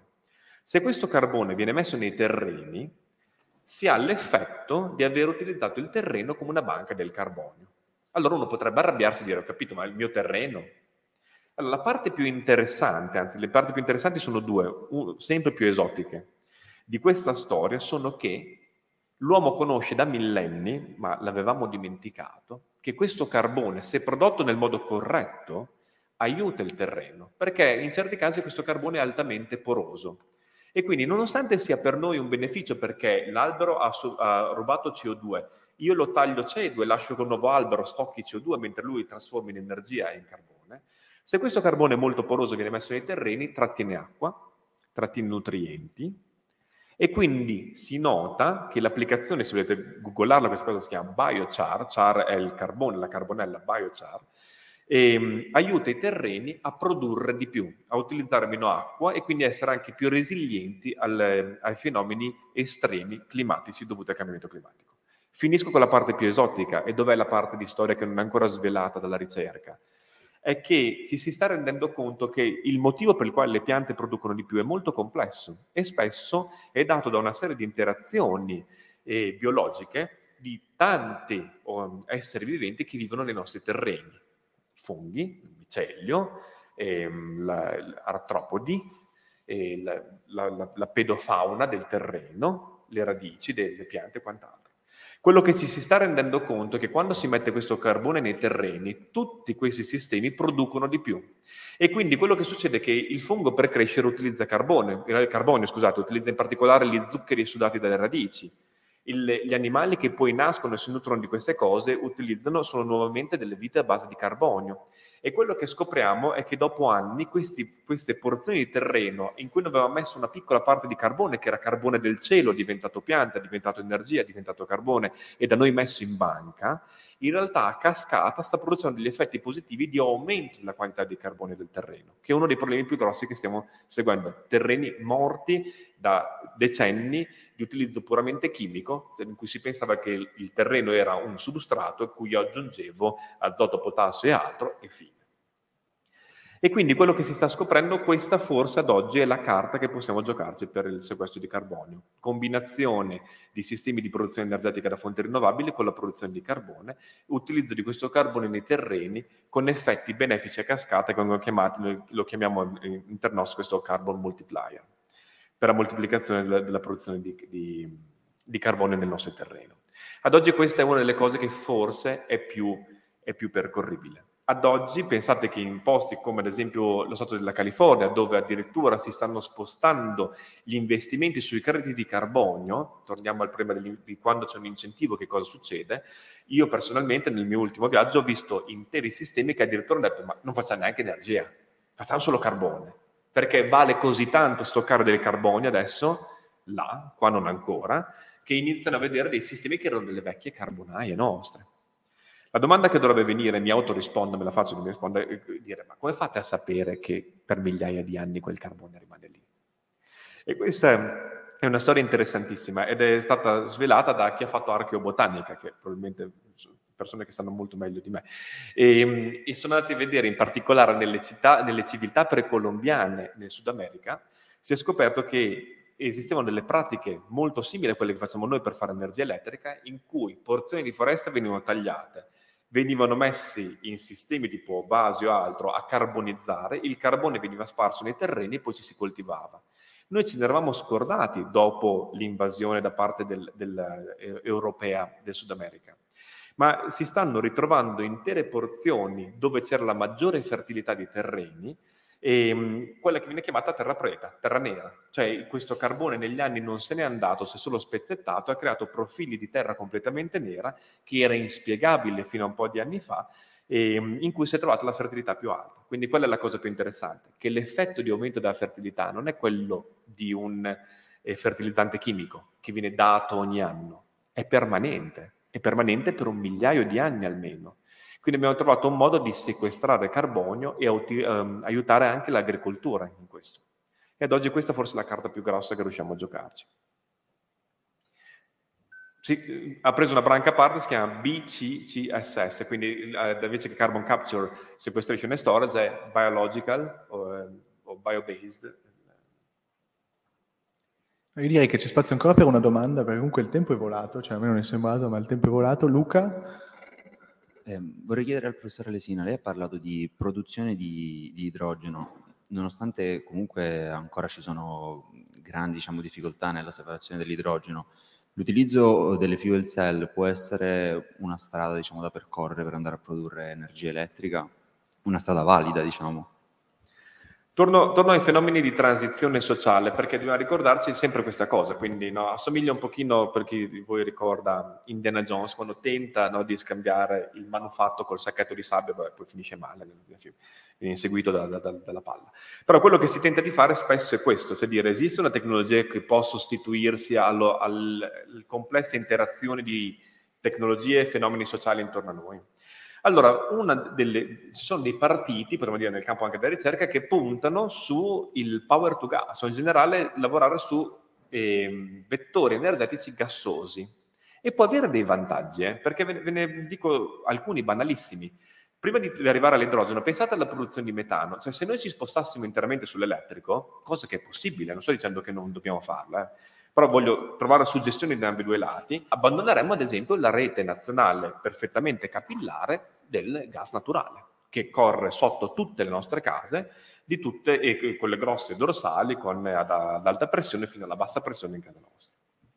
Ma pensate a una cosa, il gas, senza entrare nella scienza, ma è, sapete tutti che è una cosa comprimibile, e quindi rete, la rete del metano non è una rete elettrica, che è una rete che ad oggi non ha possibilità di stoccaggio, è una rete in cui noi potenzialmente potremmo caricare più o meno pressione e quindi potrebbe stoccare anche energia.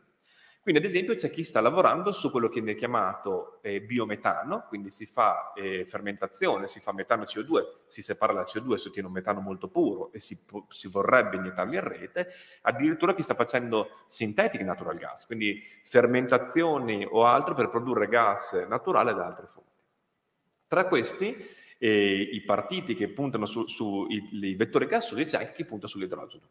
Ad oggi l'idrogeno ha degli enormi potenziali, in particolare si era già visto che per quanto riguarda l'automotive ehm, il problema più grosso delle batterie è l'autonomia e quindi se si riuscisse a fare una macchina fuel cell avrebbe il vantaggio che avrebbe un'autonomia molto simile alla mia macchina a gasolio di prima. E torniamo al discorso di prima, perché alla fine io quando devo andare al mare posso usare la mia macchina, se mi danno una macchina elettrica magari no, oppure devo riorganizzare il mio viaggio. Allora troviamo, come sempre Indiana Jones, qualcuno che trova, dice, è tutto uguale a prima, è tutto uguale a prima, solo che non fai gasolio, fai, fai idrogeno. Quindi del potenziale c'è, il problema sta nella produzione. Ad oggi le fuel cell si, si pensava anni fa che avrebbero fatto dei, dei, dei, salti più grandi nel campo dell'efficienza, invece purtroppo si sono frenate un po' prima. Però c'è il grosso problema, quello della produzione, perché ad oggi è spesso fatto tramite fonti fossili. Quindi se avessimo ad esempio enormi eh, disposizioni di energia elettrica, potremmo utilizzare gli elettrolizzatori anche a prezzi più calmierati. Se non ce l'abbiamo diventa difficile e quindi si sta cercando l'idrogeno verde o altro. Su quello siamo ancora un po' indietro, quindi la tecnologia c'è, potrebbe funzionare. È che come sempre bisogna sempre che noi pensiamo alla tecnologia, al, al contesto in cui viene messa e le due cose insieme devono poter funzionare. Ricordiamoci sulla variabile tempo che l'idrogeno ha bisogno di infrastrutture dedicate, cioè se voi prendete i metanodotti e provate a farci andare dentro l'idrogeno, non, non, non vi esce neanche un po' di idrogeno alla fine perché è scappato da tutte le parti. La molecola di idrogeno è la più piccola che ci sia, il metano CH4 è bello grosso, eh, i tubi progettati per, fare, per trasportare il metano non possono essere utilizzati per trasportare l'idrogeno. Quindi io qualunque, faccia, qualunque, cosa faccia con l'idrogeno ho bisogno di infrastrutture dedicate, fatte apposta per l'idrogeno, non posso utilizzare cose precedenti, quindi ci vuole un po' di tempo per, per arrivarci.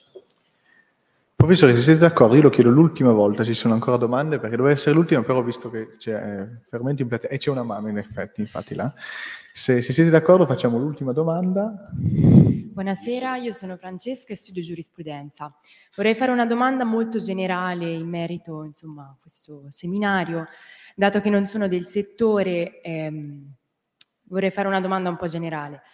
Quindi è possibile, e se è possibile, mh, arrivare al tutto rinnovabile? Prima domanda. E seconda domanda. Secondo voi c'è bisogno di una ancora di più trasparente comunicazione di questi, di questi temi tra noi giovani e non? Grazie.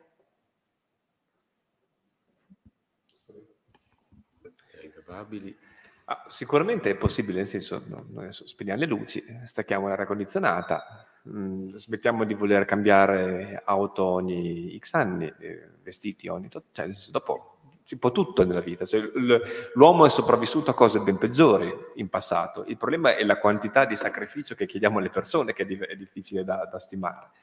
Quindi ad oggi, se noi oggi dovessimo essere completamente rinnovabili, non è una soluzione che riusciamo a, a dare in modo universale, perché il problema grosso delle rinnovabili è che sono da calare di volta in volta in funzione di dove vengono installate. Mentre, passatemi il, il, termine, un'installazione nucleare è pressoché agnostica, nel senso che così la si mette perché io sto portando da fuori quello che è il combustibile, dal punto di vista delle rinnovabili ci deve essere abbondanza di fonti nell'intorno. Allora, se guardiamo il solare, va bene, si può arrivare a una certa quota parte, ha dei problemi il solare. Il sole c'è solo di giorno quindi allora cosa facciamo? Lo dobbiamo um, accoppiare con batterie. Sulle batterie siamo ancora un pochino indietro. Ok, quindi per dire tutto solare, no, non ci riusciamo perché bisogna che ci sia un, un forte accoppiamento con l- lo stoccaggio dell'energia. Allora dobbiamo integrare con altre fonti, ma altre fonti significa guardare caso per caso. Qui Modena non posso installare una, una turbina eolica, in centro probabilmente posso, faccio fatica anche a fare energia delle biomasse, forse potrei fare qualcosa da, dal FORSU, dalla frazione organica dei rifiuti solidi urbani, cioè l'umido. Però magari non, non mi posso mica mettere a bruciare della legna, qui da dove viene? Viene dall'Appennino. Quindi il problema delle rinnovabili è che non si riesce a dare una risposta universale.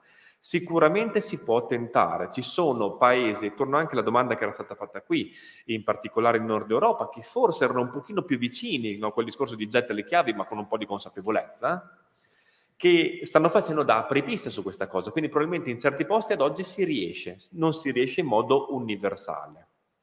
E ehm, la seconda cosa che dico è, bisogna però che ci siano dei pionieri, perché poi chi verrà dopo di noi, sperando che ci sia comunque una certa velocità della transizione, peschi da noi le best practices. Cioè non è che adesso se eh, improvvisamente il, l'ultimo paese dal punto di vista dello sviluppo decide di approcciarsi ai rinnovabili riparte con i primi pannelli che avevano una resa del 3% arriverà già con pannelli fotovoltaici con le rese attuali, arriverà già con tutto l'imparato e gli errori commessi su, su, su idrogeno e quant'altro. Quindi in questo caso permetterà loro delle, una velocità molto molto alta di, di transizione. In ultima istanza c'è un problema che poi dopo si lega con tutto, è un problema di stile di vita. Non è quello di cui dovevamo parlare stasera, però purtroppo ad oggi lo stile di vita che abbiamo noi, nel termine di come vogliamo vivere la nostra vita o la nostra alimentazione, per dirne una, sono ad oggi non sostenibili. E quindi se noi eh, abbiamo sistemi fortemente energivori che servono per mettere in piedi tutta la nostra vita, forse non dobbiamo neanche troppo preoccuparci di come scaldiamo casa nostra, di come andiamo al lavoro, perché in realtà i consumi più grandi nascosti sono in tutto il resto della nostra giornata. Voi potete fare la differenza molto di più nelle tre volte che mangiate al giorno e di quello che fate andando al lavoro in macchina o in bicicletta, ma molto di più. Quindi il problema è che è un problema sistemico e come dicevo all'inizio di questa conferenza, le cose complesse non piacciono perché da spiegare sono difficili, sono lunghe, poi dopo trovo un altro che la pensa quasi come me, ma dice la sua, allora a un certo punto uno inizia la cosiddetta antipolitica, dico, eh no, però a questo punto se non siete d'accordo io non so più, non so più che cosa pensare. Purtroppo bisogna che abbracciamo che nei momenti di transizione, nei momenti un po' in salita del, della nostra umanità, la complessità è qualcosa che deve, deve, entrare nella nostra quotidianità, perché si farà fatica a capire queste cose. Direi che eh, quello che diceva Giulio è legato molto al fatto che, eh, per tornare alla domanda eh, fatta da là in fondo, eh, la, le rinnovabili su piccola scala hanno uno sviluppo sicuro eh, e molto mh, ottimistico nel, nel, senso migliore del termine. Eh, come grande produzione di potenza, quindi quando mi serve tanta potenza elettrica e eh, voglio ottenerla da fonti rinnovabili, fate due conti su Stati Uniti, eh, Cina, eh, Unione Europea e poi andate a vedere quanto dovete costruire di rinnovabile per arrivare a fare quello che è il 100% del fabbisogno. La Danimarca, per tornare a quello che diceva Giulio, la Danimarca sta raggiungendo il 50% del fabbisogno da rinnovabili, prevalentemente con eh, l'eolico offshore, eh, ed è l'unico paese che possa vantare dei risultati di questo genere, però parliamo della Danimarca. Provate a pensare eh, fare la stessa cosa con eh, Stati Uniti, tutta l'Unione Europea e tutta la Cina. Eh, io la vedo più come sviluppo della tecnologia in parallelo, cioè rinnovabili sì, però eh, dove si può a, a, casa di qualcuno, in, in, piccole centrali, in piccoli impianti di, di biomasse e così via, poi serve la tecnologia invece per la grande produzione di potenza elettrica. Una delle soluzioni che tutti sognano, eh, mi faccio una domanda da solo, è quella della fusione nucleare. Perché prima parlavamo di nucleare, ma ricordatevi che tutto quello che è stato detto fino adesso di nucleare è nucleare a fissione. Cioè prendo un atomo, un nucleo pesante, l'uranio, gli tiro contro un neutrone, lo spezzo e la, la, la massa dei, dei due eh, nuclei che ottengo è meno di quella che avevo all'inizio, quella che manca è diventata energia. Circa lo 0,1% mancante è diventato energia secondo la famosa formula di Einstein è uguale a mc quadro. Allora, se io voglio eh, fare nucleare a fissione, benissimo, posso avere anche reattori di nuova generazione. Però se voglio energia eh, per il resto del futuro dell'umanità con eh, prospettive da eh, decarbonizzazione totale, devo sperare che prenda piede in fretta il nucleare a fusione, dove invece anziché fissionare un atomo, fondo due nuclei di idrogeno, eh, ottengo un nucleo di elio, anche in questo caso c'è una massa mancante alla fine che è diventata tanta energia. Il problema è che per fare questo ho bisogno di riprodurre quello che avviene nel Sole, non solo, ma nel Sole la temperatura dove avvengono queste reazioni di fusione termonucleare di circa eh, 14 milioni di, di gradi, eh, noi dovremmo arrivare invece a fare, ci si sta già riuscendo peraltro, a 100 milioni di gradi perché il Sole è aiutato nella reazione dall'enorme pressione per gravità. Eh, quindi noi avremo bisogno di eh, fare a meno della gravità e della pressione esercitate, quindi abbiamo bisogno di 100 milioni di gradi. Eh, se avete letto sui giornali o su qualsiasi altra fonte di informazione recentemente eh, si è arrivati finalmente ad avere il mantenimento della reazione di fusione termonucleare in reattori sperimentali eh, recentemente per tempi molto piccoli. Questo corrisponde più o meno al famoso 2 dicembre del 42 per il reattore a fissione. Cioè qualcuno ha dimostrato che si può fare e il, eh, il risultato è vantaggioso, nel senso che ottengo più energia di quell'enormità di energia che devo spendere per farlo funzionare. Il problema è che dal 1942 ai primi reattori a fissione venduti a eh, dire, chiavi in mano sono passati vent'anni. Questa è una tecnologia molto più complessa. Faccio fatica a pensare che i reattori a fusione termonucleare chiavi in mano possano essere venduti, eh, installati prima dei prossimi vent'anni però tutto è possibile. Ecco, se succede una cosa di questo genere, eh, abbiamo veramente risolto tutti i problemi, perché quella è energia assolutamente eh, carbon free, eh, non ci sono praticamente problemi, o perlomeno sono eh, di un ordine di grandezza inferiore, problemi di scorie e non, non ci sono particolari controindicazioni, la, la, potenza a disposizione sarebbe infinita e la base sarebbe l'idrogeno, quindi l'elemento più, più comune che ci sia nell'universo. Però eh, bisogna che ci lavorino sopra le, le generazioni di cui fate parte voi. Io ringrazio nuovamente i professori per essere venuti qui oggi e spero che appunto vi mh, sia passato l'obiettivo principale ecco, di, questa, di questa giornata, di questo pomeriggio, ovvero che è estremamente facile giungere secondo me a delle conclusioni che sono molto riduttive della complessità della, della tematica e invece bisogna avere una prospettiva molto più a 360 gradi e tener conto di, di vari aspetti, come hanno provato ad illustrarci i docenti. Quindi io ringrazio nuovamente. E... Grazie a voi. Grazie.